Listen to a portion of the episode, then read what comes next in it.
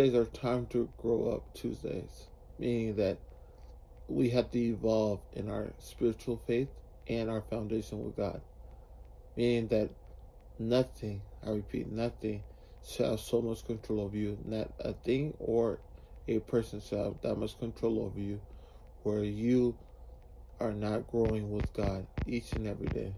And that being said is I just encourage you to stay focused on God and think about everything. Do not just do something just to do it. Think about it. Think about how you're honoring God in that process.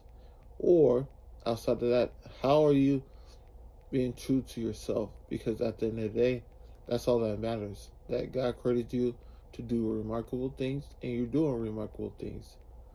And understand that what time to grow up Tuesday, we're evolving through the season that we may be in, but that's okay because everything only has a season, and God creates everything to be great in this time.